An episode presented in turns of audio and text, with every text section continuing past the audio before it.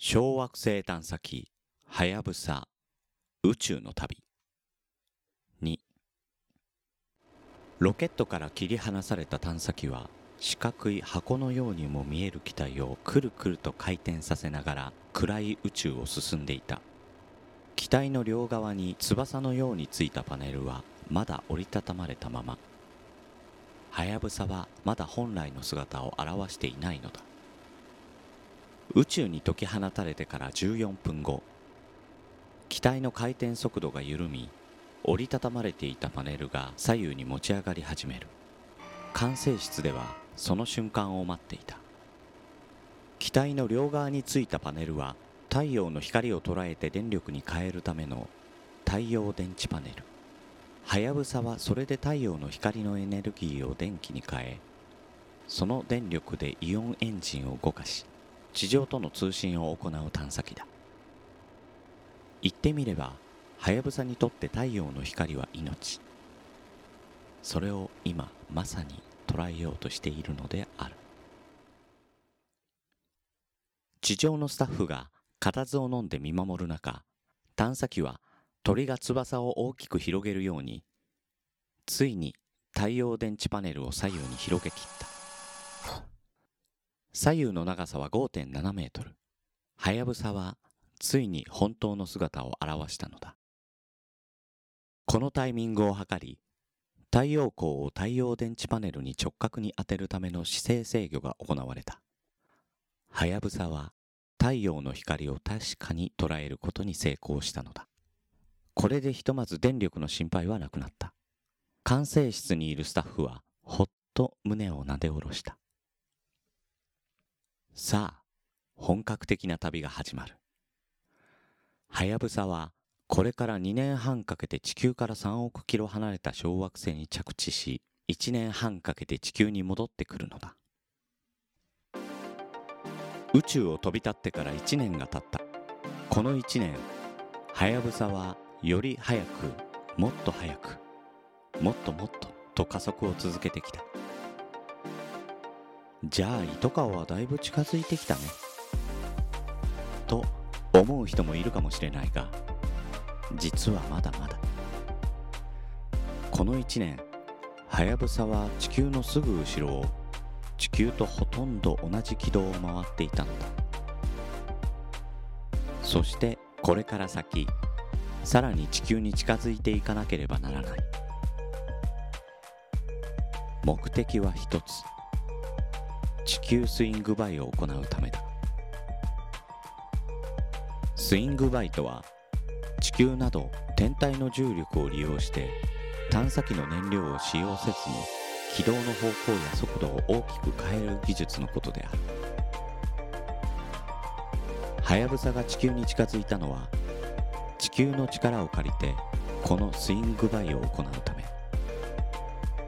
地球を出発してからこれまで少し遠回りをして地球を追いかける形で加速を重ねてきたがこれから地球に追いつく。そして地球の重力に引きつけられスピードを上げて大きく方向転換。糸川への軌道に乗り地球から遠ざかっていくのだ。ただ地球スイングバイはとても難しい技術。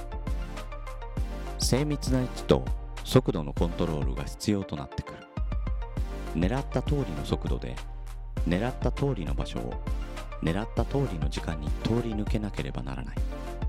決められたコースを通るのは野球場のホームベースに立ったバッターがバックスクリーン上の0.1ミリより小さい的を狙ってホームランを打つようなもの。速度も秒速1センチ以内の誤差しか許されない。つまり時速にすると0.36キロ速すぎても遅すぎても地球スイングバイを成功させることはできないのだもし失敗すれば予定されていた軌道からそれて永遠に太陽の周りを回り続けることになってしまう。やり直しは効かない。狙い通りのスイングバイを行うために管制室ではどれだけの速度で接近すればいいのか。どういうコースで地球を通過すればいいのかを計算しはやぶさのエンジンを細かく調整してきた。またイオンエンジンには急に進路を変える瞬発力はない。つまり地球が近づいてからちょっと間違えたみたいだから急いで進路を変えよう。というのは難しいということ。狙い通りのコースを通るためには早くから微調整をしておく必要がある。これまで管制室からはやぶさに向けて1週間に一度わずかな軌道計画変更の指令を送り続けていたのはこのためだったのだ。スイングバイの日が直前に迫るとはやぶさのエンジンはしばらく止められた。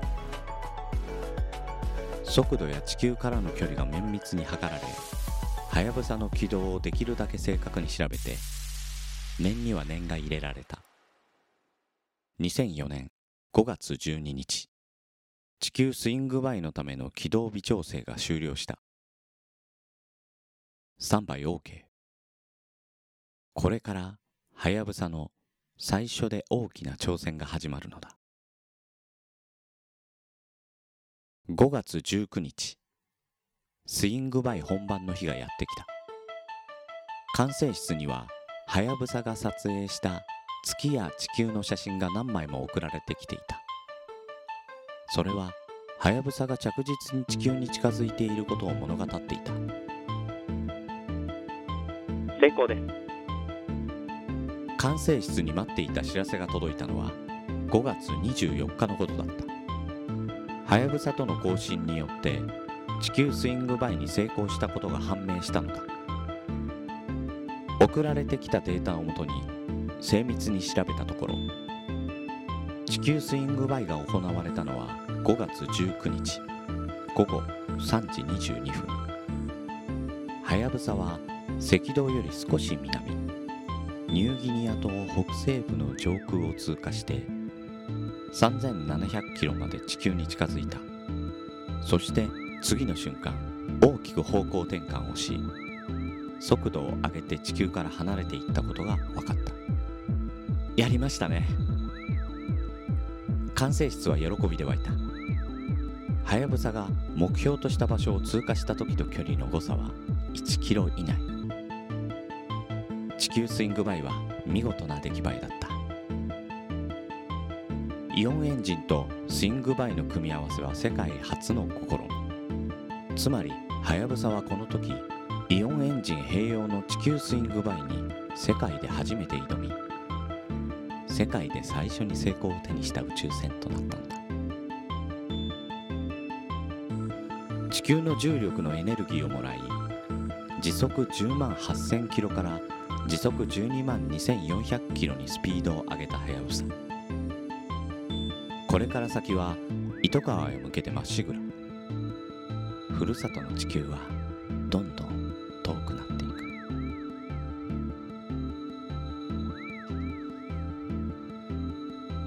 太陽との距離はどんどん広がり太陽電池の発電能力も落ちていく。はやぶさはイオンエンジンのパワーを下げそれまで3台同時に運転してきたところを2台に切り替えついには1台のみの運転にして電力を節約しながら飛行を続けた。2005年2月18日には地球から一番遠ざかる点を通過しイオンエンジン探査機としては史上最も太陽より遠く離れた探査機となった。ちなみにその時の太陽からはやぶさまでの距離は約2億5000万キロだ地球も日に日に遠ざかる地球からの距離が大きくなるに従って探査機が出した電波が管制室に管制室から送った指令が探査機にそれぞれ届くまでの時間も長くなっていく。ゆっくりとした更新しかできなくなるのだ。それでもまだ地球との交信がきちんとできているうちはいいのだが地球と太陽とがちょうど重なる5と呼ばれる現象が起こるとはやぶさと地上の管制室とのやり取りは十分でなくなりそれが5の前後合わせて3週間ほども続くのだ。2005年7月17日。地球と太陽とが重なった。はやぶさはたった一人。未知の宇宙空間を進んでいかなくてはならない。管制室からの指令なしで自分自身で考えながら飛行する自律機能がプログラミングされているとはいえこの航海では初の挑戦だ。果たしてうまくいくのだろうか。ここを乗り切れば糸川への最終アプローチが始まる。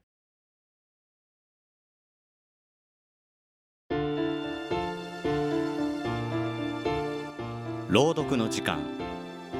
小惑星探査機はやぶさ宇宙の旅。全7話。この番組では感想リクエストをお待ちしております。宛先はグリーンドット朗読 gmail.com もしくは朗読の時間ツイッターアカウントへの DM までナレーターはグリーンでした。